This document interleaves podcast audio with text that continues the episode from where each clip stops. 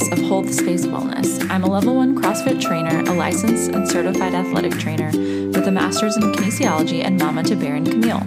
Please note that while we're here to provide advice and insights, we aren't medical practitioners and always recommend that you check with a trusted provider before implementing any changes. Thanks for joining us. We're so happy you're here.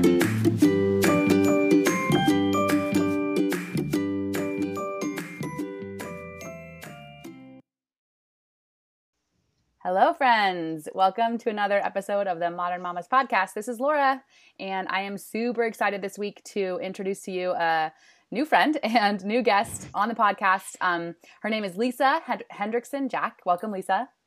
Thank you so much for having me, Laura. So excited. And it's nice because you have your own podcast, so you know how this works. And I don't, I didn't have to do much explaining ahead of time.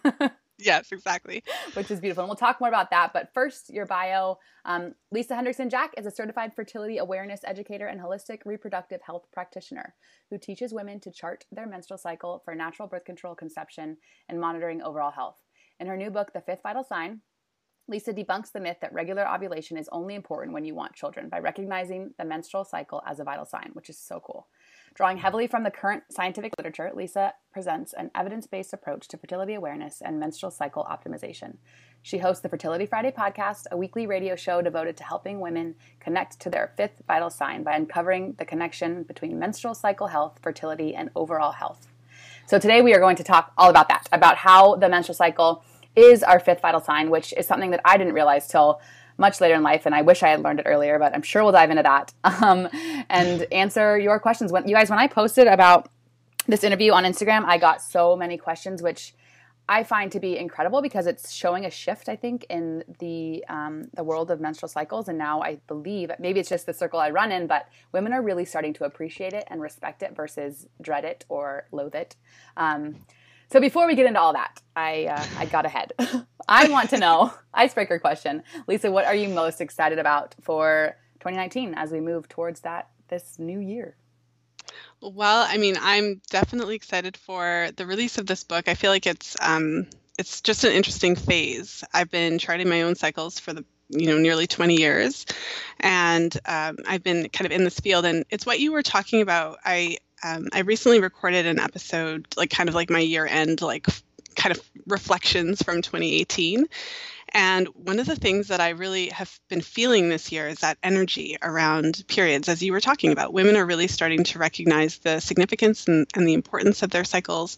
And there's a, a definite shift in the energy. When I started 20 years ago, things were so different. There were no apps. I'm dating myself. I didn't have a cell phone, right? Like this was a long time ago, and things were really different. And now um, it's it's not. I wouldn't say it's mainstream because it's definitely not. We're not there yet. But we're reaching it feels like we're reaching a tipping point. So for 2019, I'm really excited about you know the book being released, but also I just feel like it the energy around this shift in the way that we're looking at our cycles is palpable. Mm-hmm. And I'm really like, I mean, that's kind of my contribution to this conversation that's been ongoing for the past nearly 20 years of my life.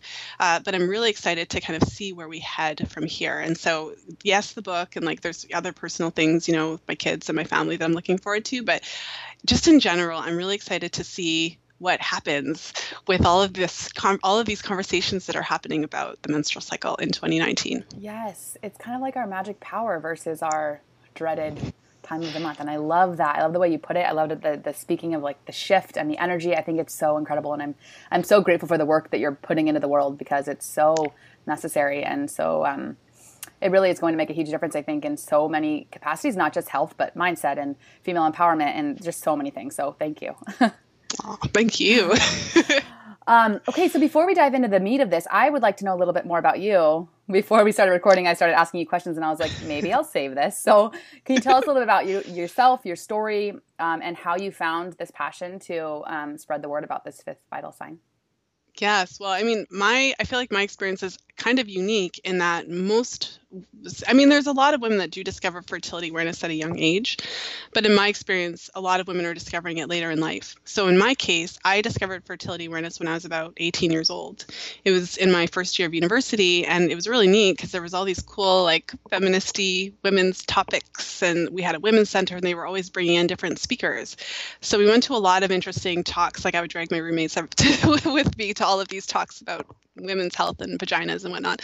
But there was one um, speaker. Her name is Inga Muscio. She wrote the book Cunt, A Declaration of Independence.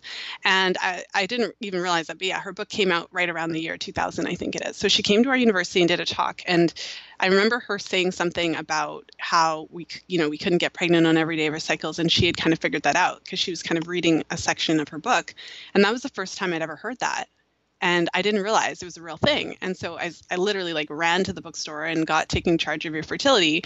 And I just happened to live in the it's like kind of like the one place in the world where I had there was a group of women on my university campus that had these monthly meetings where they were actually teaching charting. So I was like in the mecca of fertility awareness charting. Man, that is so, so cool. I think about the trajectory of my life if I had learned that at 18 how different things would be. I love my life, but it's just crazy to think about what a life changing moment. yeah, well, and so that that's kind of where it all started. And so within no time, I was teaching. Like I took a, a class. Um, you know, with uh, the founder of Justisse, and I so I received like a certification at that time, and then it kind of like as they say, the rest is history. But um, I mean, that's where it all started for me. And uh, when I started the podcast four years ago, it was around that time, like I was in my early 30s. I, I, now I'm in my mid 30s, so it's not like it was that long ago. But in my early 30s, you know, that's when a lot of women are having kids. That's when your Facebook feed is like full of babies. Mm-hmm. and I and I started to realize that you know a lot of the women pretty much all of the women in my life, uh, except for the ones who were kind of around at that time. Like all my close friends know all about fertility awareness, as you can imagine. But I really realized that the majority of women don't know anything about their cycles, and we still like trying to conceive for years and don't necessarily even know how ovulation works and cervical mucus and all that stuff. And at that point is when I felt compelled to really share because I've been sitting on this for years. It's just a normal part of my life. And I felt compelled to to bring that to more women. That's so cool. And um, as I mentioned, so needed. And, and it's awesome because you're coming from a place of like true expertise and that you've you've lived it for so many years that you have such a deep understanding. Now, when you first came into this, um, was there anything that surprised you about your own body and cycle that you had no idea about? Um, or was it kind of like, did you kind of get into it kind of like clockwork with your with your cycle? Oh no, it was, it was an interesting process of kind of discovery, and all these layers kept unfolding. So I was young, and I was in the midst of this like feminist female empowerment, sexuality is okay, blah blah blah, like that whole like you know university. You could just picture this wide-eyed like oh yeah young, young woman, right? And so when I started charting, I mean, that was when, like, I, you know, even in taking charge of your fertility, she shows you um, different cycles and how some cycles are short and how some cycles are long and all that kind of stuff. So I remember initially thinking, like, oh, my cycles are just long and that's how my cycles are. And I don't have to have a 28 day cycle. And this is totally great. So I actually took it a little too far because I didn't realize that there were normal parameters and right. my cycles were outside of those. And it really wasn't until one of my, like, my charting instructor looked at my chart um, at one of those monthly meetings I was telling you about on my campus. And she was like, Lisa, your cycles are too long and your temperatures are too low. You need to go get yourself checked for thyroid. And I was like, what? Because it really just threw me. I was like, how could someone look at my chart and identify a health problem? And I did have hypothyroid, and it was identified at like a super subclinical stage just because it was really showing up in these subtle ways on my chart. And so I often wonder, it's what you said, like what, how the trajectory of your life may have been different. Like for me, it's like, well, what would have happened if I didn't have that identified when I was like 22 mm-hmm. back then? Crazy. You know? That's um, that's incredible, and it's amazing. And I think that kind of leads back to this whole concept of the period as our fifth vital sign because it was that sign more than anything else that helped you like early on get control over your health and make huge shifts to like you said, change the trajectory, which is so awesome. And so now you're a mom of how many? Two. Two. Age three and six. Okay. Both boys. My house is very loud and full of Lego.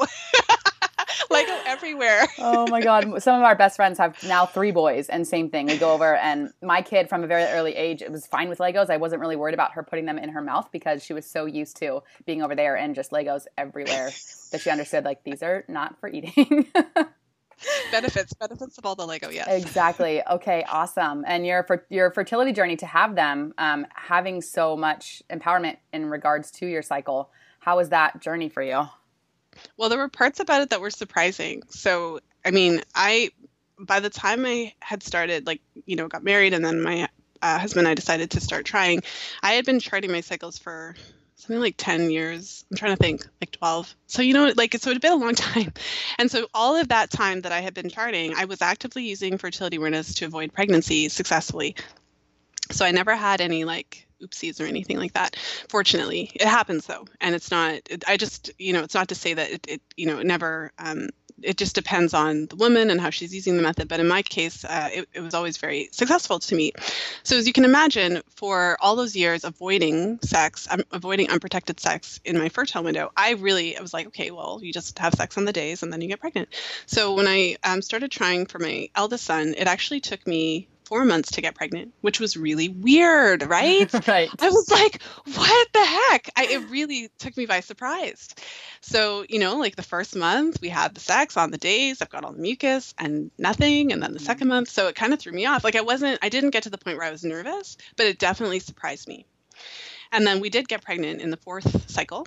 And then I had a miscarriage immediately after and then I actually conceived the. It, it was a very early miscarriage, mm-hmm. so it's one of those. So what happened was, um, you know, I'm charting, and then I have my 18 high temperatures, mm-hmm. and then I, you know, um, peed on the stick to confirm, and then I actually had uh, a miscarriage, like basically a week. So if if you were to say my period would have been a week late, that's when I would have. That's when I had my miscarriage. Okay. So for some women, they may not even have noticed. Right, right. If you're not charting, I always wonder, right. would you noticed.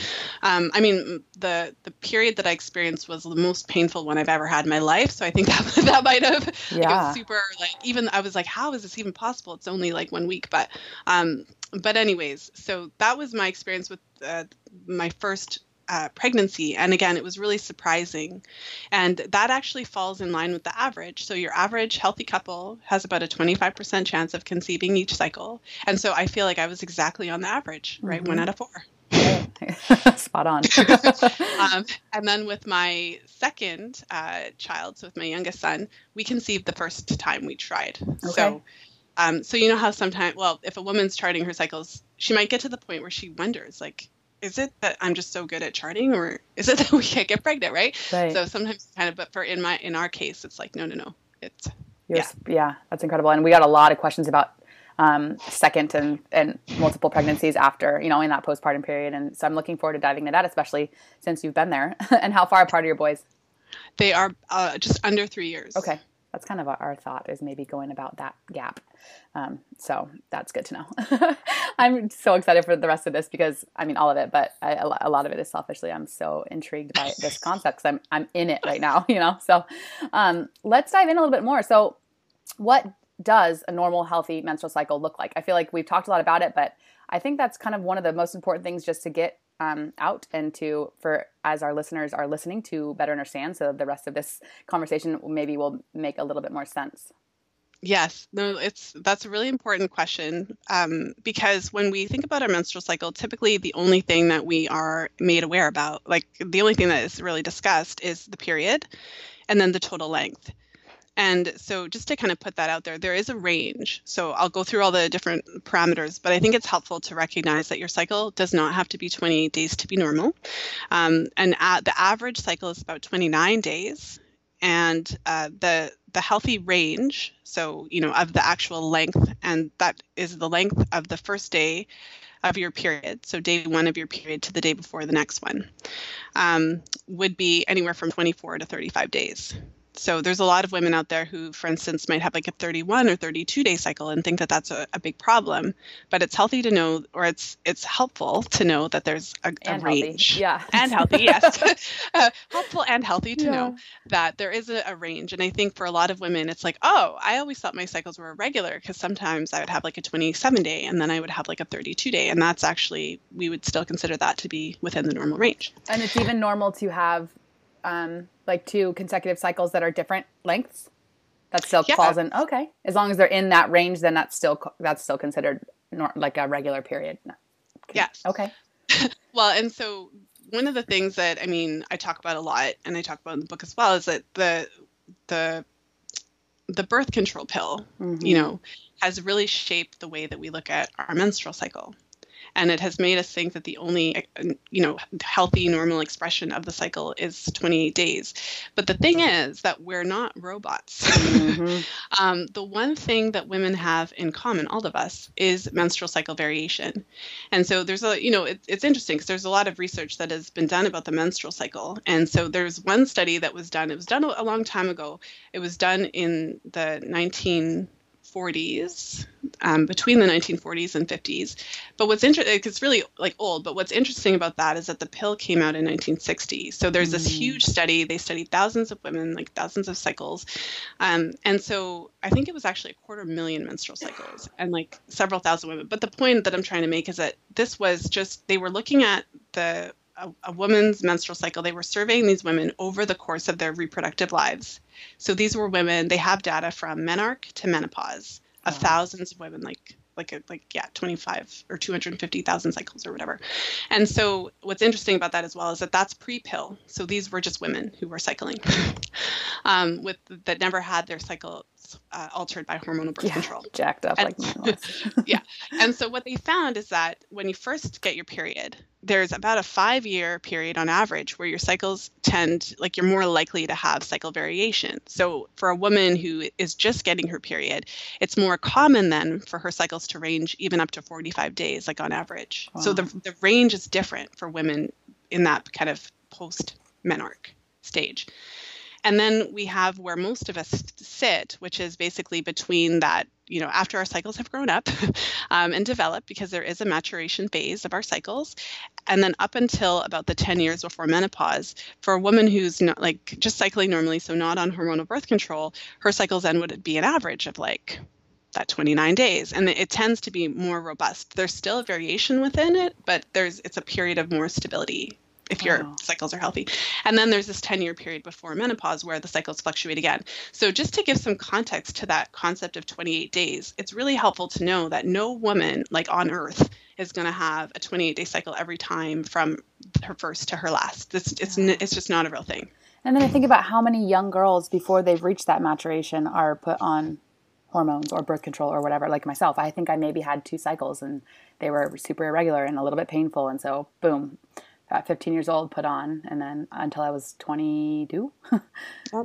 And that's well, so and common. What, what happens is that, I mean, and I was thinking about like, how do I explain it? How do I describe it? So I remember when I was a little, you know, a, a young adult and I started growing breasts, right? I had these little breast buds and they were awkward and kind of uncomfortable, but it took years for those breasts to develop, right? Right. And then, and then even after I had after I had my children, my breasts again developed. Now they're different again. Mm-hmm. And if you think about that, then if you're, it, it makes sense from that perspective that it would take time for your menstrual cycle to develop and become robust. So it does. It takes a bit of time. And if you're put on the pill early, uh, what happens um, is that then when you come off of it, the cycle of maturation process has to kind of continue a little bit. So it wouldn't be uncommon then for some mm. women after they come off of the pill for their cycles to be kind of wonky for a while until they are able to continue that maturation process. Everything's able to kind of start functioning normally again. Wow. I mean, that makes so much sense. It seems so simple, but um, I just like, for me, it's a light bulb moment. Like, oh, why didn't I think of that? yeah. Well, and there's like a whole host of, like, I, I was suppose the other kind of, from a health standpoint, the mm-hmm. other issue around um, having girls start on the pill so young is that uh, in order for us to have normal bone development, um, we require this balance of estrogen and progesterone. So, in a healthy menstrual cycle, before ovulation, we're going to make estrogen, and um, as we approach ovulation, we produce estrogen, and our estrogen levels are what trigger ovulation to happen. But then we only produce progesterone in the menstrual cycle after ovulation. So when you ovulate, then your progesterone shoots up really high. And so then in a healthy cycle, average 29 days or so, you have, you know, half the half the cycle you're you've got this like uh, higher levels of estrogen and then half the cycle you have these higher levels of progesterone. And both estrogen and progesterone play a really crucial role in normal bone development. And so um, and as women we don't hit our kind of peak bone mass until um, somewhere in our you know 20s 30s and some research would even suggest like kind of later on so when you put a, a, young woman on hormonal birth control it actually interferes with her normal bone development to some degree and so that's not something that people really talk about it's not necessarily something that's widely known i mean um, I've interviewed Dr. Jerilynn Prior a number of times, and a lot of her research has kind of gone into that area. So there's, you know, some people are talking about it, uh, but yeah, like there's other issues as well because uh, that's it takes us back to that whole concept of the menstrual cycle as a vital sign. Because mm-hmm. if you don't even know that the menstrual cycle is important outside of your ability to have children, and that it does have implications as to things like your bone density, like you wouldn't necessarily think that that's a real thing, but it is. Yeah, and, and I don't so, I don't know that doctors are even making that connection because uh, this will be the last time maybe that I talk about my own experience. But I had you know I was t- whatever low low bone density. I was told that, and they told me it was because I was a runner. Never once making any connection to the fact that I'd been on birth control for at that point six plus years, um, which is I just find to be fascinating as well. Well, and yeah, I mean, for women who so for women who are runners for example like being mm-hmm. a runner doesn't mean you're going to have low bone density but if you are a runner and you lose your period mm-hmm, which i did um, yeah so if if that happens then um, that's that's the case of hypothalamic amenorrhea it's mm-hmm. well known that that is associated with um, significant decreases in bone density actually mm-hmm. significant um, bone loss specifically which again shows us like when your period goes away it's t- like it's a huge flag that mm-hmm. your energy level is exceeding how much you are taking in. Yeah. Well, the beautiful thing is, right, we can kind of reverse some of this and and through education and learn our bodies. And so, what other what other like health implications are there, or what else can we? I guess to spin it in a more of a positive way, by embracing our menstrual cycle and using it as a vital sign. How what other ways can we improve our health? Um, it, let's say if someone's listening and has had years of maybe um, an irregular cycle or no period or years of contraception or contraceptives or or the like? Yes, no, that's a that's a good question and that's a big question. Um, and so, I mean, the first, if you're charting your cycles or just in general paying attention to your cycles, um, you had asked me about what the normal parameters are, and we kind of went into the length. Um, so I'll just kind of quickly go through what the period would look like, and then we can go into kind of some of the things that you can do. Perfect. Um, so, you know, at the very start of your cycle, you would expect to have your period, and it would last for about three to seven days. Um, and then you'd expect the period to, you know, be some degree of red in color, um, starting off a bit heavy and then tapering off. So it should have a beginning, middle, and an end. it shouldn't go on forever. Um, and then after your period, you would expect to have so, so for women who are kind of paying attention to their cervical mucus, uh, cervical mucus can look kind of like um, creamy white hand lotion or like raw egg whites and can have a, a like a really slippery feel when you're wiping yourself when you go to the bathroom. So you'd expect to have a couple of days that you're not seeing mucus, but then as you approach ovulation, you would expect to actually see cervical mucus. And so you might notice that when you're going to the bathroom if it feels really slippery or something like that when you're wiping, or you might just actually see um, mucus on your underwear or something like that. Um, and then you would expect to ovulate. So the mucus would come before ovulation, and then you would ovulate and the mucus would dry up. And then we would expect to have about 12 to 14 days um, between ovulation and your next period. And so uh, once, especially for women who are interested in charting and maybe they're you know using an app to track their periods and things like that, you get you start to get a sense of what this looks like. And also, if you look into charting, then you get a sense of what it's supposed to look like. So, one of the, I mean, it, it's pretty obvious then if your cycles are falling way outside of that. Like if your cycles are super long, if you're actually actively tracking your cycles and you have a short luteal phase or something like that, if you have really, really painful periods or excessively heavy, um, I think as women, we have a general, we kind of have like a, a sixth sense about these things. Like even if you don't have a lot of data, you still have a sense of like, well, this doesn't look right or this doesn't feel right.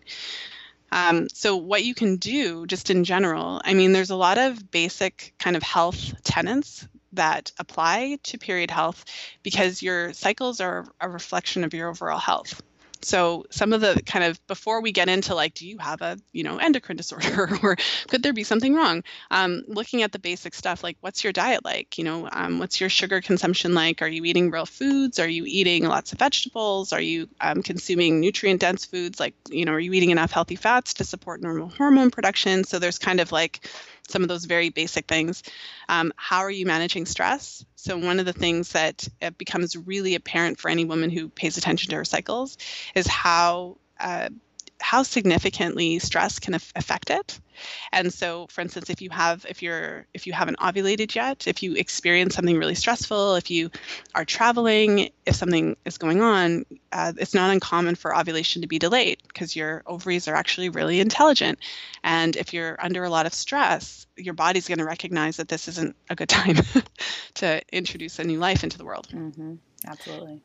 And then um, you know, on the flip side, after ovulation, women might find that if they're really stressed, they start to see um, spotting before their period, or you know, and then in the case of like hypothalamic amenorrhea, if you're really, really stressed, or um, something else is happening in your body, um, you know, exercise or diet-wise, your periods could go away for an extended period of time. Um, so, looking at sources of stress uh, and how to manage that, looking at sleep, one of the most simple and effective things that I can say for women who are, have concerns about their cycles is, you know, are you sleeping in the dark? You know, are you getting to bed early? And when I say dark, I mean dark, like covering your windows or getting rid of the TV in the room to make sure it's actually dark. Um, looking at the different products that you use and expose yourself to. So, all of the products that are manufactured to women contain xenoestrogenic chemicals. Like if you think about hand lotion, beauty products, all that kind of stuff, those contain chemicals that uh, mimic estrogen and can have an effect on our endocrine system.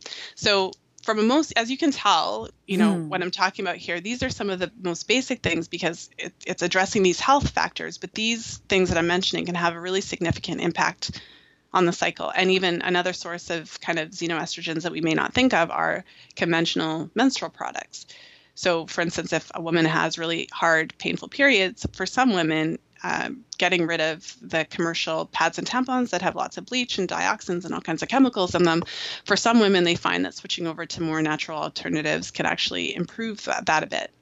Our bodies um, are so incredible and so sensitive in the most amazing way. Like it, it, it, instead of thinking of it as like our bodies are crazy sensitive, it's more like we're empowered to make such shifts in our health by making conscious and intentional decisions, which is just I think is actually very cool to have that tool. mm-hmm. um, and as a testament to what everything you're saying, I didn't have a period for seven years, and a lot of our listeners know this. Um, coming off birth control and being an endurance athlete and everything, and it literally took me moving away out of the Silicon Valley to a small town in Washington with my husband. And really, it was in the middle of like winter when the nights were really long, and I was letting myself sleep with the with the uh, light and with the actual like cycles of the moon.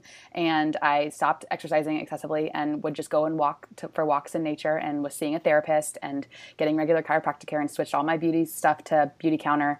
And then lo and behold, my period came back. And it's just like everything you were saying. I'm like, yep, Yep, yep. I had to check, do check, every check, single one of those things, and it worked. so it's wow, amazing. Seven years. That's seven a, years. Oh. Yep. And now I have a you know a wonderful baby girl, and but it's just you know it's incredible the power that we have to really make shifts, and it's never. And I think about like I'm a testament to it's never too late.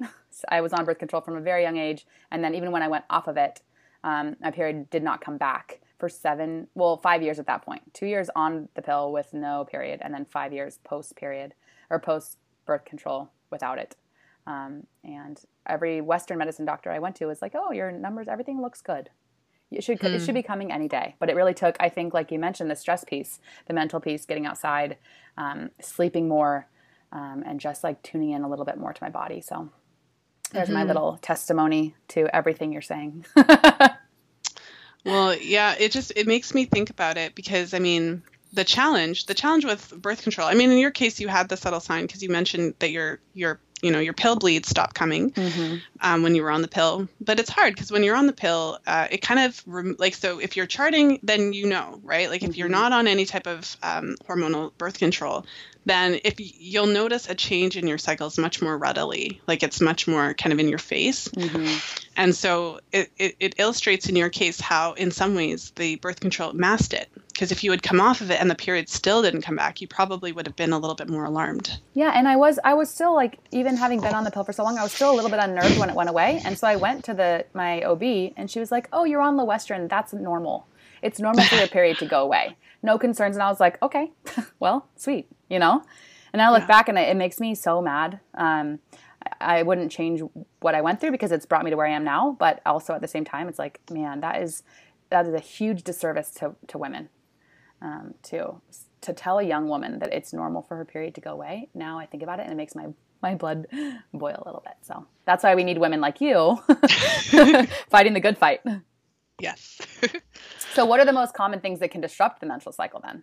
I mean, I guess in a, in a way you just kind of answered all of that by saying what we should be doing. But um, are there? So you know, you mentioned stress, but I guess I don't know. Stress, um, skincare products, not sleeping. Is there anything else that you can think of, like health? I guess health conditions. So we did get some questions about PCOS and um, that kind of thing. So how do those play into it? Yeah, no, that's a really great question. And I feel like, yeah, to to kind of a good place to start would be your example. So, um, the exa- in the example of like hypothalamic amenorrhea, where your period goes away completely, um, what the research tells us and what women's experiences tell us is that it's a combination of um, stress, overexercise, and undernutrition. It's like a combo. So for some women, just the stress alone is enough to suppress their cycle. Um, but for many women, that and that I mean that's more obvious example when your period completely goes away. and what's happening in that situation is that um, the the communication that naturally happens between your hypothalamus, pituitary gland, and ovar- like ovaries, that is being disrupted. Um, and so that's something just to think about because uh, it's interesting how you mentioned your doctor's response to that was if you're tracking your cycles, for example, and you start an exercise routine and you notice a change in your cycles, you notice your um, the like your post-ovulatory phase is shorter, or you notice that you start having some spotting where you didn't have that before, or you notice that your periods go away entirely. Um, those are all like key signs. Like you're if you're really paying attention to your cycles, you'll get the signs early. Um, the period going away is like kind of like not the first sign, if that makes sense. Oh yeah, totally. Um, so, in addition to those factors, um, so in the case of polycystic ovary syndrome, um, you know, uh, the vast majority of women with polycystic ovary syndrome have issues with their body's ability to process sugar. And um, women who consume the highest degree of like high glycemic carbohydrates. Um, there was a study that found that you know the women who consumed the highest amount of basically sugary, highly processed stuff were more likely to experience ovulatory disruptions. Uh, so it's really interesting, but you know diet can play a huge part in it. Um, but it's also with PCOS, you, have, you you more than likely have women who are then just for whatever reason more sensitive to the effects of of sugar because you we all know that some women can you know eat the things and other women can't. And so um, i think that that's something to really pay attention to. So the kind of typical way that pcos shows up in the menstrual cycle would be that um, women with pcos tend to have delayed ovulation. So it's different to hypothalamic amenorrhea because the period doesn't go away completely necessarily. Um, so instead, you have a woman with really long cycles. So maybe sometimes her cycles are 29 days, but sometimes they're 52 days. Or sometimes she has like, you know, six, four to six periods a year or something like that. Mm. Um, and then it's not uncommon if a woman is trying to track her cycles, like for instance, if she's trying to conceive and she's looking for her mucus, that she might have mucus but no ovulation, and then mucus again and no ovulation, and finally she'll ovulate. So it's kind of like her body's attempting to ovulate um, a couple of times in the cycle. Uh, so I mean that's PCOS is one of the most kind of it's one of the most common um, reasons for ovulatory infertility. So issues with regards to ovulation. Um, but yeah, that's one of the issues that can really have an effect on the menstrual cycle. thyroid disorders can have an impact on the thyroid disorder. I mean, in my own story, it had an effect on the length of my cycle. Um, so thyroid disorders can, thyroid disorders are also a really common cause of menstrual cycle disruptions mm-hmm. um, because your thyroid controls your, it's a big part of your endocrine system, your metabolism. Um, if your thyroid is off, then your other hormones are going to be off as well. And so there's different ways that that could show up in the menstrual cycle. So some women might experience, again, longer cycles. Some women might experience um, signs of low hormones, maybe like lower mucus production or short luteal phase or something like that. Um, and for women with hypothyroid, often it's the low temps on the chart that are one of the first indications. Um, and then in addition, I, if a, if you for women who have gut issues, so women who have like IBS or you know gut infections like small intestinal bacteria bacterial overgrowth SIBO.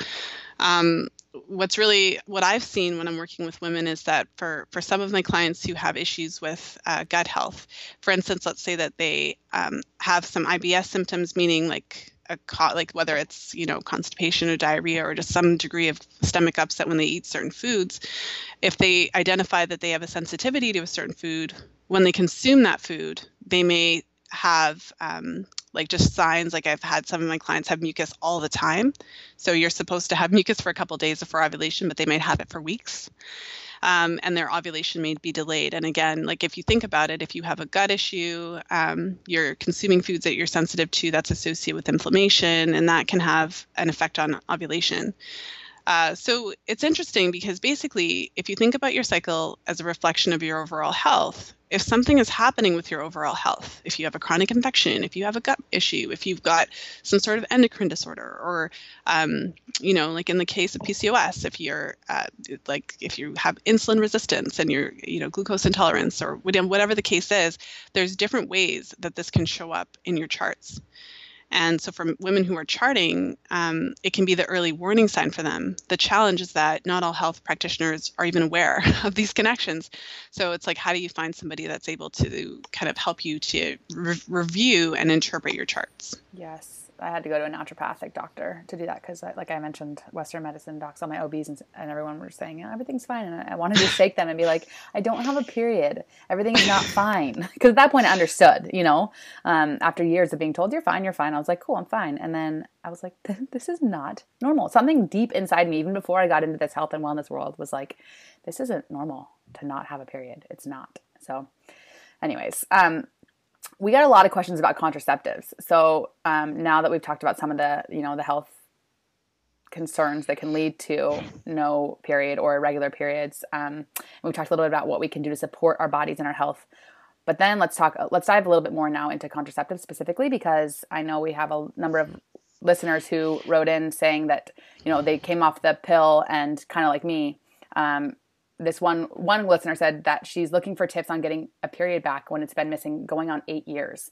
Um, she said this is specifically after um, losing it while she was on birth control. So i guess to start before we dive into that specific question what are the most common side effects associ- associated with hormonal contraceptives? Um, clearly losing a period is one because now we have two specific situations where that's been the case but what are some other effects? And then what can we do post birth control to really boost our health and wellness overall and get our cycle to return to um, normalcy and to build back our fertility?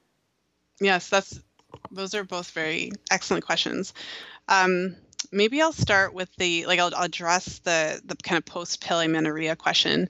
Um, so I mean it's it's really tempting to think that the pill causes post pill amenorrhea. Post pill amenorrhea being like when you come off the pill and your period doesn't come back. Um, but the research doesn't.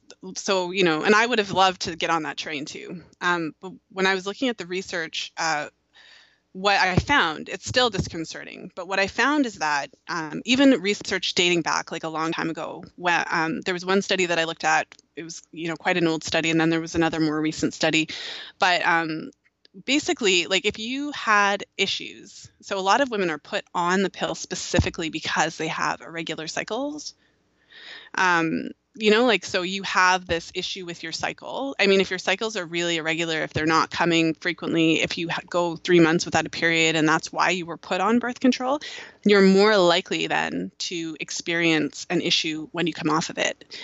And the reason for that it makes sense if you think about it. If your cycle is a menstrual or if your menstrual cycle is a vital sign, and then you have a menstrual cycle that is not normal, so it's falling outside of the normal parameters, then that is an indication of an underlying issue right? And if you go on the pill and then you just get a regular bleed all the time, um, then it, it's really covering up whatever's going on underneath. So uh, it wouldn't be the pill that would necessarily be causing that problem, but the problem was there all along, and the pill was masking it.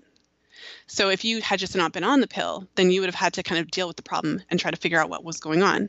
But the pill gives you usually that, you know, bleed every 28 days. So you kind of have this idea that everything's fine. Um, so if that makes sense, it's kind of like a, maybe it's just like a different way of speaking about it, but um, the evidence doesn't really support the idea that the pill causes it because a lot of women come off the pill and they have their periods return and you know what i'm saying? Like it's not every woman that comes off the pill and doesn't have a period. Most women do get a period after they come off. It might take you know a couple weeks or months but most women actually do get their periods back. That's but really really good point.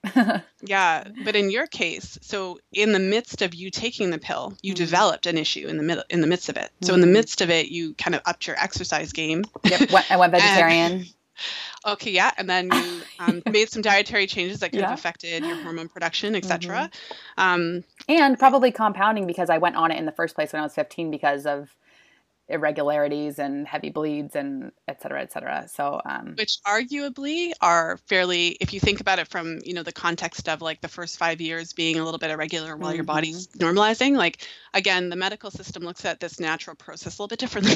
Yes.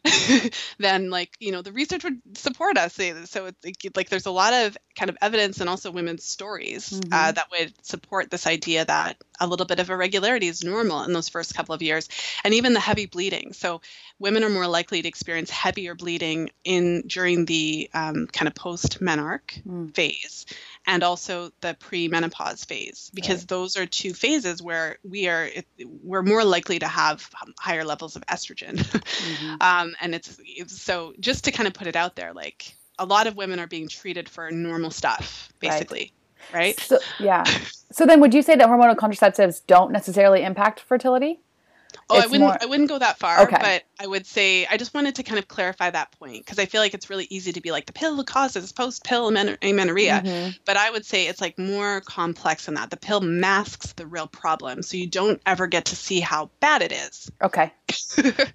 um, in terms of so in terms of um, like how the pill would impact fertility, um, what the research shows is that hormonal birth control uh, it causes a temporary delay in the return of your normal fertility.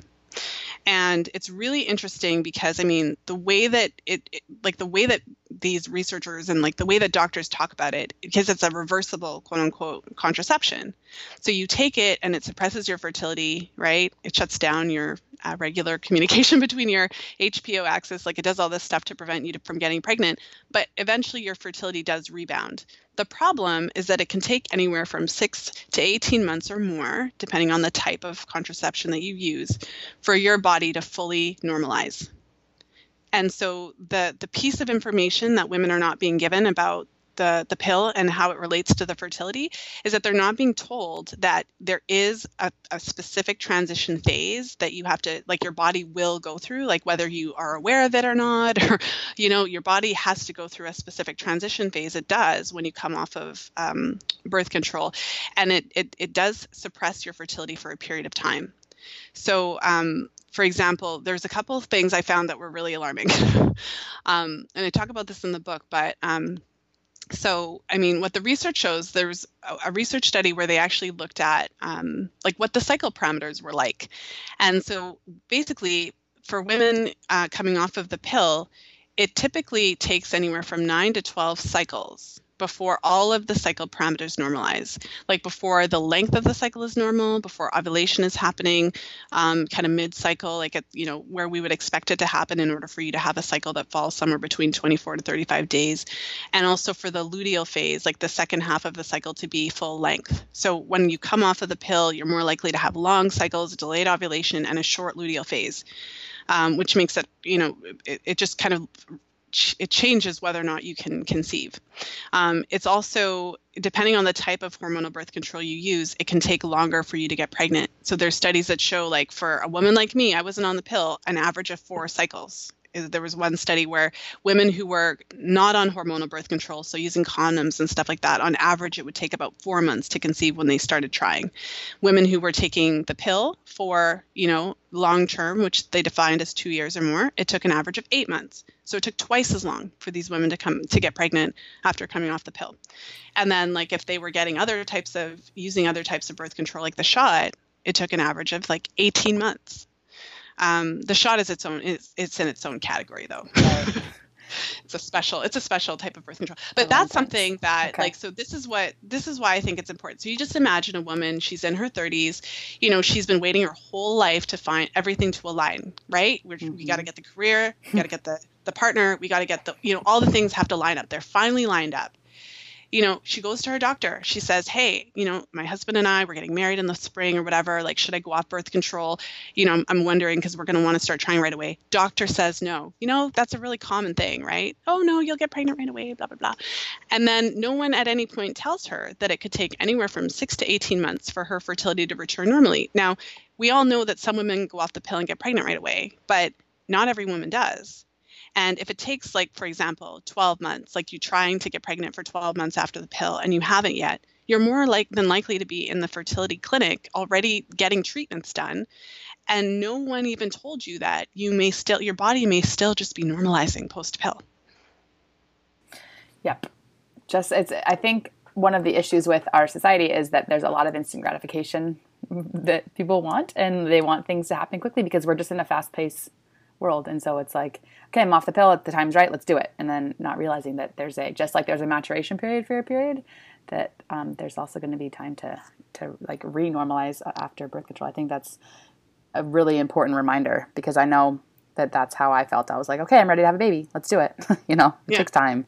Um, well, and it's all about just that informed consent piece. So, mm-hmm. you know, I talk oh, about the pill yes. a lot. We didn't even get into like a lot of the other side effects.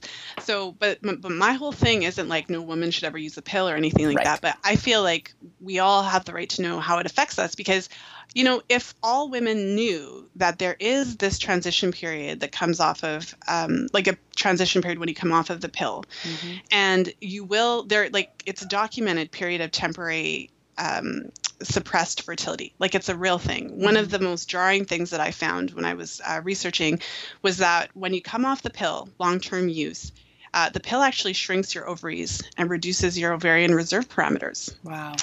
Um, shrinks ovarian volume by over 50%. Like, like I didn't make that up. and so um, there was this um, there was this interesting study, and it was like women who um, are undergoing fertility preservation. So you got to look where the money is to find the research, right? And the money's there, so that's where I found the research. But so women are coming off of the pill to get their eggs, like to to get their eggs frozen. And so what the researchers found was that if the woman came right off the pill and did the try to do the procedure, she couldn't get as many eggs. So they told her then, like they did a study where they had them wait like for you know two months three months six months 12 months or whatever to see if that made a difference. And so after the six to seven month mark then they got more eggs. And they measured their ovarian reserve parameters they measured ovarian volume and found that when women first come off the pill their ovaries have shrunk. And their ovarian reserve parameters so like amh levels antral follicle count all the things that women get measured when they're trying to have babies and the doctors are ta- like basing their ability to conceive on these results right?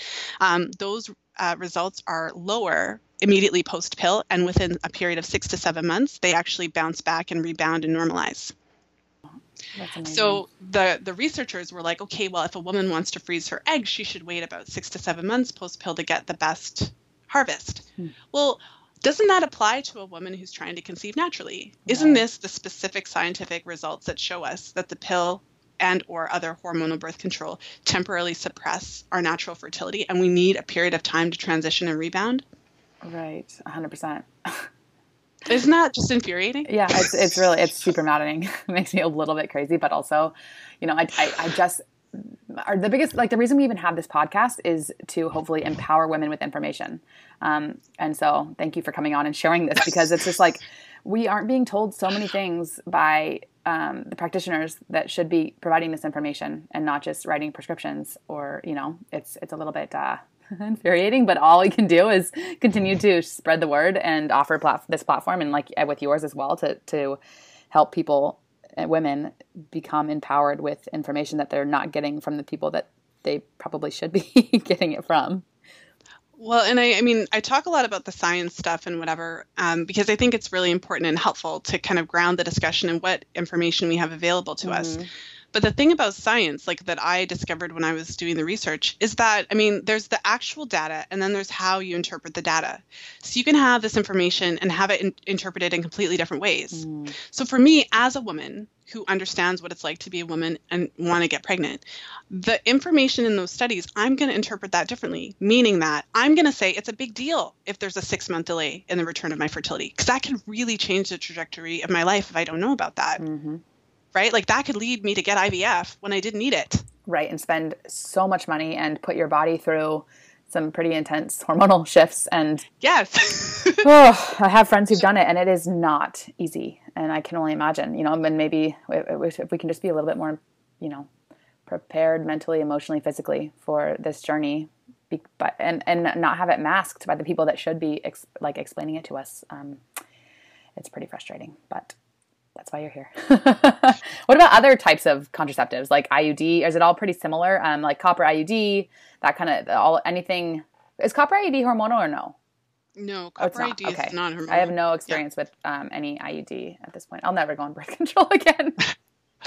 well, I think there's I mean there's a lot to say in in my book. I I did receive some constructive, you know, criticism about the fact that I do talk about them collectively. Right. But it is important to note, like, so, and I, what I mean is, uh, any type of birth control that is releasing hormones, I talk about them collectively. But there are differences between them. So, for instance, like the pill, the patch, the ring, um, I think those are the main ones, to, are, are comprised of uh, um, a combination of synthetic estrogen and synthetic progestins. And so they have a different effect uh, in a lot of ways versus hormonal birth control that's progestin only, for example. And so one of the main differences is that, say, so the, the combined contraceptives, they work through a combination of um, suppressing ovulation um, and then also preventing the uterine lining from fully developing and um, causing your cervix to fill with a thick mucus plug that prevents the sperm from getting in. So there's like a three part kind of attack. so, you know, thin lining, thin uterine lining, so things can implant. We've got the sperm blockage, and then we've got like you're not ovulating. Um, so with progestin only, for for example, like the IUDs that have progesterone, or not progesterone, progestin, because it's not the same as your progesterone. What's interesting about how they're marketed is that you're told that it's a low dose and you're told that it's like localized. So it's as if like you put this thing in your uterus and then the hormones just stay there like as if you don't have a circulatory system and it's not gonna like anyway so I, I always find that interesting i'm like you yeah. have a circulatory system like if there's hormones being released in your uterus you have blood vessels and it's gonna go mm-hmm. everywhere but whatever yep. um so so in the case of for example the progestin like the progesterone only pill or the progesterone progestin releasing iud sometimes you do ovulate so a percentage of women will ovulate on it um, so the the kind of myth is that like I get to use this IUD and I get to keep ovulating and I get to have my normal period. So what the research tells us is that even if you do ovulate, some women will uh, like ovulate kind of on a regular basis, but their cycles are not necessarily completely normal. Like it still has some sort of, it still disrupts the endocrine system to some degree, and you're not getting the same degree of your natural estrogen and progesterone. So it does disrupt the cycle to some degree. Other women may ovulate sporadically, or they may ovulate for a while and then stop ovulating, and then some women won't ovulate on it. So I think that's helpful. And you may wonder, well, how could it work if you're still ovulating? But um, one of the main modes of action of the progestin releasing IUD is that it keeps the endometrial lining really, really thin. So even if you ovulate and by some miracle, you know, um, conception or um, yeah, like uh, fertilization is the word I'm looking for. Mm-hmm. But it, by sperm meets egg by some miraculous uh, event, that doesn't have anywhere to implant. So for some women, that's like a, you know, not all women are comfortable with that, right? But yeah. so it's just, it's helpful to know how these things work. Um, and then, I mean, with some of the progestin only, like the shot and the implant, I mean, those are associated with a lot of different side effects. I think most predominantly the bone loss thing, which is pretty apparent on um, the shot in the progestin only. So it's, I, although they are different, I think it's really important to recognize that whenever you're using hormonal birth control, um, a type of method, I mean, you are introducing synthetic hormones that are not the same as yours into your body. Mm-hmm. Um, some women do better on some than others. I had a woman on um, my podcast who she was on the pill and she got really really bad headaches which is a really bad sign if you're on the pill and you get really bad headaches that's a bad sign um, and so in her case she actually switched to the um, progestin releasing iud because it was, you know, the synthetic estrogen that really she was just not, she's just way too sensitive to that. That's an increased risk factor for thrombosis and stroke uh, in her case. So it, it, you know, she changed the type and then she didn't have the headaches anymore. So there's lots of different reasons and there's lots of different actions and all of that. So hopefully that's helpful at least to give a bit of context in terms of the different types. Perfect. Thank you. And I want to um, make sure that we get a little bit into this next question because we got a lot. Sorry, there's dogs in the background. Um, that's my life right now. Anyways, so we got a lot of questions about getting a period back and getting fertility back postpartum. So I want to make sure we at least touch on it. And I do feel like maybe we could have you back on to do an entire episode on just postpartum fertility and preparing the body and fertility and cycle and everything for baby number two. But um, is there a general norm or rule as to how long it usually takes to get a period back postpartum? That's a really good question. Um, so, how soon your period comes back postpartum is really connected to um, like whether or not you're breastfeeding and how that's all going and there's also some individual differences in there so for a woman who is not breastfeeding maybe she's not able to or chooses not to whatever is going on there um, her period can come back quite quickly. Uh, so when there's no breastfeeding involved, your period could come back within a month or two. So just to kind of put that out there. Um, for women who are breastfeeding, um, so there's something called ecological breastfeeding where you would kind of breastfeed on demand. You're just like a walking. Um, one of my friends called it like a mo- she she called herself a mobile milk unit, which I thought was kind of um, really funny. But um, when you're uh, when you're on when you're breastfeeding on demand and you've got lots of skin to skin contact and you're um, like kind of at those early stages where your baby is kind of on you know her own sleep schedule mm-hmm. uh, so the longer that you do that the more skin to skin the more frequently you're breastfeeding kind of the more milk uh, your baby's getting from you then that can really suppress ovulation for a longer period of time so in terms of exactly how long there is a range some mm-hmm. women um, get their periods back you know after a period of three or four months some women five or six and others eight or nine um, maybe even 12 months.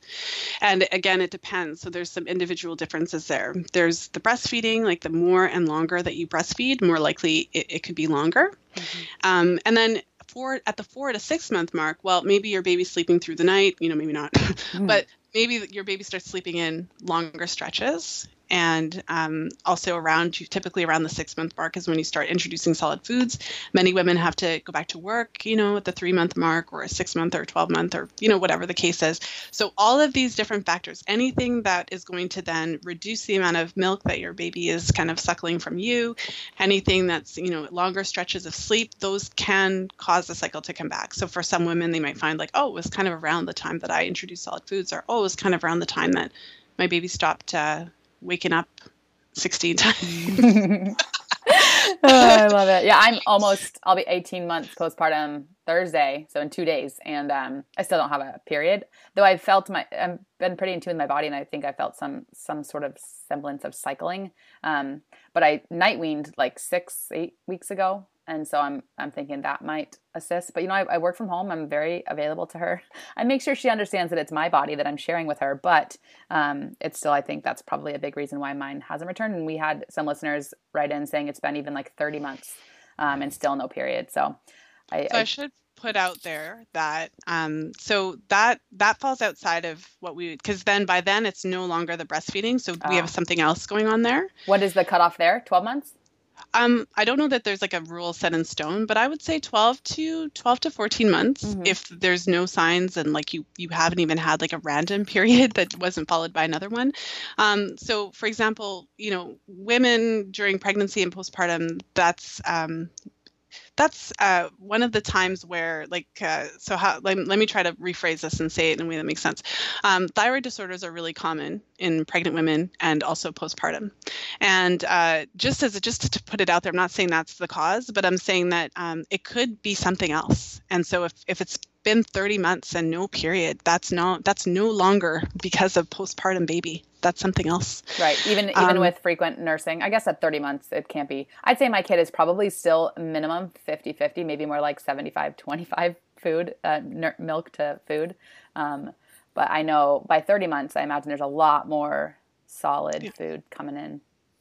Yeah i mean the i would say the chat because by the time your your baby reaches um, you know like 18 months and two years they're eating a lot more food right? Like they're even though even when they're still like they they may still be getting a lot of milk from you but they're not necessarily um, getting the, the you know like the bulk of their calories yeah. Yeah it's not like when you've got like a three month old and you're you're literally their source and even when they're not nursing you're still leaking everywhere yes so i would say like around i wouldn't i wouldn't panic around the 12 month mark but between that kind of 12 and 15 month mark mm-hmm. i would say that it's if you haven't just you know, if you haven't just been checked, so, you know, your doctor is checking your levels, your iron levels, your B12, all that kind of stuff. Uh, pregnancy is really difficult on, on the body. I mean, you're making a human being. So um, there's no situation where you're going to go into pregnancy and come out like, you know, fully optimal for all of your levels. Uh, most of us are not necessarily fully nutrient replete when we get pregnant. Right. And so um, there was one study where only 20% of women that they surveyed uh, had sufficient iron reserves to take them through pregnancy. Yeah. Uh, and I've, you know, worked with a number of women who, like, again, this my favorite word, which is everything's fine, right? Everyone's being told that they're fine. Mm-hmm. But, um, you know, I've looked at a lot of labs, and it's like a lot of women are having like these super low iron levels, and because the iron range is so big, the doctors are like, "Yeah, you're fine," and I'm like, "Uh." So not. it's a good idea yeah. just to like postpartum, like, so pregnancy, you're building a human, but then postpartum, you're feeding the human the baby is sucking the the nutrients and everything right out of your body for months sometimes years. So um like i would say that yeah it's time to go to the doctor and have that checked. Mm-hmm. if you are fully 18 months postpartum and no period um, have them make sure to screen you for thyroid have them check all of your nutrients just make sure. And then if the, if you're fine and you're still your period still is coming back then it's time to check in with a functional practitioner and just look at like how are your adrenals? Like are you sleeping? Like what's going on? Because mm-hmm. really a period should be back by then. Yeah, I actually just partnered up with a company called Let's Get Checked, and I got a pricked a bunch of blood out of my finger yesterday and sent my sent it away and they do like a full female hormone test so i'm excited to get that back and to share that with our listeners um, because it's, it's it is a way to kind of empower yourself if let's say you don't have insurance or you can't find a whatever like they, they'll send you it back with like a breakdown and they do like follicle stimulating hormone and, and luteinizing hormone and prolactin and things that you might not get otherwise but um, I'm looking for, and then I also went and saw my naturopath yesterday, uh, just because I, I am like 18 months and I'm ready to, I feel really great, but I'm also ready to be empowered with information um, as we start to talk about number two and getting my cycle back. And I want to make sure that I'm fully restored before I do this to my body again. Um, so I'm, I'm, grateful that you, you say that because I think it's important that we, um, there's dogs out there again that we go into pregnancy empowered and and um, you know it takes self care. And at this day and age, it takes a lot of uh, extra effort, honestly, to get a full picture of health, I think. Mm-hmm. Well, and one thing we were talking, uh, we've been talking about kind of these transition periods, right? Like, so we talked about the um, after menarche, after your first period, having this transition, and before menopause, there's a transition, and then also post pill, there's a transition. So post baby, uh, typically, when your cycle first comes back, so you get your first period, finally it's coming back. Um, typically, that first period, there's, um, you know, like it, it often takes a couple of cycles before everything normalizes. So, oh, I'm sorry. That would no, I love it. That's perfect. Okay, Baba. Okay, mommy just got to finish her her her um phone call. Okay, go to go find go ask grandpa so, so, usually usually when i'm on um, interviews and working my children are in daycare but grandma and grandpa are visiting so oh my god i love um, it so my my three-year-old is here so he just came to check on me you still good, mom? You still good? Okay. yeah, still doing okay. Um, but yeah, so it, in terms of the transition post um, baby, it's not uncommon for those first couple cycles. For- Hi, friends. Laura here with some exciting news. Four Sigmatic has come on as a Modern Mamas podcast sponsor. We are so excited. If you've been following along with my Instagram stories, especially, you've seen that I use this stuff every single morning. The Lion's Mane Elixir is my absolute favorite. I add it to my boosted coffee for an extra boost of brain clarity, productivity, and focus that I genuinely did not experience until I started adding this in every day. They also make other elixirs like Reishi for calming, Cordyceps for an energy boost, and Chaga for an immune boost. Along with those elixirs, they also have really cool blends. I love the Lion's Mane and Coffee blend when I travel because I don't have to worry about getting my hands and lips on high quality coffee. I have it ready to go. All you need is hot water. You mix in the blend and you're set. They have caffeine caffeine free options as well, like a chai latte and a turmeric latte for gut health and skin glow and all they have all kinds of incredible blends. I cannot recommend enough that you go check out their website, find whatever mushroom blend is, is going to fit with your lifestyle and give it a try. The awesome folks at Four Sigmatic have offered our listeners, you guys are special. You get 15% off any order. If you go to foursigmatic.com forward slash modern mamas or simply type in modern mamas, all lowercase, all one word at checkout, you get 50% off. Check it out, see what fits your life, and happy shrooming to have a bit of a shorter luteal phase. Like it's not the same as post pill, so I'm not saying that at all. But I'm saying that there's kind of like this natural stage where often there's a couple of cycles that, you know, and then you'll start to see it kind of become more robust. And uh, for women who get their periods back earlier, so for example, women who are listening and maybe it's like six months that their periods are coming back, they might find that they're not immediately perfectly regular. For example, if you because breastfeeding, there's this inverse relationship between how much you breastfeed and your um, how much your periods are going to be suppressed. For example, if your little one was going through one of those, you know, wonder weeks or whatever, um, teething, or um, if your little one is sick or something like that, and all of a sudden you're kind of breastfeeding more throughout the night and you kind of have this increased frequency of breastfeeding, then um, then yeah, you might find that your cycles are a bit more delayed, or you might find that ovulation is a bit delayed. So you see, there's still a little bit of flux in there as your body kind of normalizes. So yeah, just to give a, I, I like to give that context because a lot of women might think, oh my goodness, like I got my period back, and then my next one didn't come for 45 days, and then I started to get into a normal pattern, and then it was delayed again. And if you kind of look at what's happening in your life and think of it that way, it can make a lot more sense. That's awesome. It's super important information. And so, what are some major signs that a postpartum body is ready for number two, then, or is ready to is you know is back to maybe normal fertility and kind of rebuilt stores to try for baby number two? Well, that's a great question. I mean, what one of the things that I would say is that um, you want to, for any woman who's listening who thought about preconception nutrition and really thought about taking time to to consume the the types of foods that contain the nutrients that you need to build your baby. And so, um, like that's a whole conversation. There's a lot of that, so I won't like go, necessarily go into all that. But um, that same kind of care and thought that you took if you had the opportunity to do so before baby number one or two or whatever number that we are on, um, when you're going into the next pregnancy, like during after you have your baby, you know, and you're breastfeeding or you're not, but you're in that postpartum phase, that is when you want to start. Like, so you're not even you know thinking about trying yet that's the same idea you want to start thinking about how to eat that way to prepare for baby number two while you're still nourishing baby number one Um, so, in terms of the specific signs, then from a menstrual cycle standpoint, um, ideally, and life isn't always ideal, but mm-hmm. ideally, you would want to go for having three cycles back to back that are normal mm-hmm. um, and that fall within the normal parameters. So you've got a cycle falling between 24 to 35 days, like all the things we spoke about, and a healthy um, post-ovulatory phase length of about you know 12 to 14 days. So you want to look at all of the different parameters, three cycles back to back. Like that's a sign that your body's good to go. I love you it. want to make sure to like check all your levels and have certain things checked. Have your iron checked. Have your vitamin d checked. Have your vitamin b12 checked. Like start with those things. Um, check your thyroid levels. Make sure everything is good I'm just furiously taking notes over here for show notes and also for myself. okay, awesome. We've already kept you for over an hour. So to wrap, I want to know what what's like the one major takeaway. Um, if when when our listeners buy your book and are reading it, what is the one takeaway they should maybe um, ahead of time know that like the one thing that you want them to, to, to bring away from reading your book? Your menstrual cycle matters, whether or not you are actively trying to have children, um, and it, it's really a vital sign. And so, if you watch your menstrual cycle, if you pay attention to it, it can really guide you throughout your life. It's often the first sign of an underlying health issue.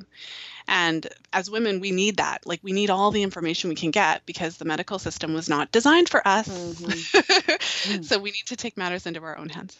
Oh, I love it. I can't wait to read it and to get my hands on it and to spread the word. Um, because you know I'm, I'm in the thick of it right now, as I mentioned, and it just it feels it feels so good to be so excited to get a regular period because um, I see it, as you said, as a vital sign and as a, such an important and incredible tool that we have as women. It's amazing. It's not something that we're burdened with, it's something that we are blessed with. And so I love that you're helping to spread the word on that. Aw, thank you. This was so much fun. So fun. We'll have to have you back on once the book is released to dive deeper in. Um, but I'm so grateful that you answered all the questions and you're just so wise and insightful. And um, thank you for sharing your wisdom with us. Well, thank you so much. And I wanted to give a special gift to the listeners. Like, if this conversation, if you really enjoyed it, like we really scratched the the surface. The book is a bit. I went a little bit crazy. Like, I had like over a thousand research citations and all these examples because I really wanted to give you something yeah. that you could like bring to the doctor's office. Oh my god, I have goosebumps. um, but if you want to get, uh, you can um, get the uh, the first chapter for free. Um, so if you just go over to the fifth vital sign book.com. So that's my gift to you that's incredible. And we'll link to that in the show notes um, and we'll link to your website and the book and everything. But also, so that if, in case someone is just listening right now and wants to dive right in, where can, um, where can our listeners find you? Um, well, you can find me. My podcast is Fertility Friday. My main site is fertilityfriday.com. And then, of course, the book is available online where books are sold. You can buy it on Amazon. And um, I'm aiming to have the audiobook version ready. So it may or may not be ready when you listen to this, but it'll be coming soon. Yay, can't wait. I get to listen to your voice for hours. it's perfect. Well, thank you so much for coming on and for the free chapter for our listeners and for, as I mentioned, providing your wisdom. And we are just so grateful. And um, I look forward to a follow up. Well, thank you so much. This has been so much fun. So fun. All right. Well, enjoy. Good luck with this release. And uh, I'm just excited to see what happens from here. Thanks. All right. Talk to you soon. Thanks, guys. Okay. And oh, as per usual, you can find me at laura.radicalroots on Instagram, Jess at jess.holdthespace. You can always email us at modernmamaspodcast at gmail.com. And please, please, please subscribe, rate, review. We love you, and we will talk to you next week. Bye, friends. I don't know what to say. Thanks for listening to our podcast. See you next time. Thanks for listening to our podcast. See you next time.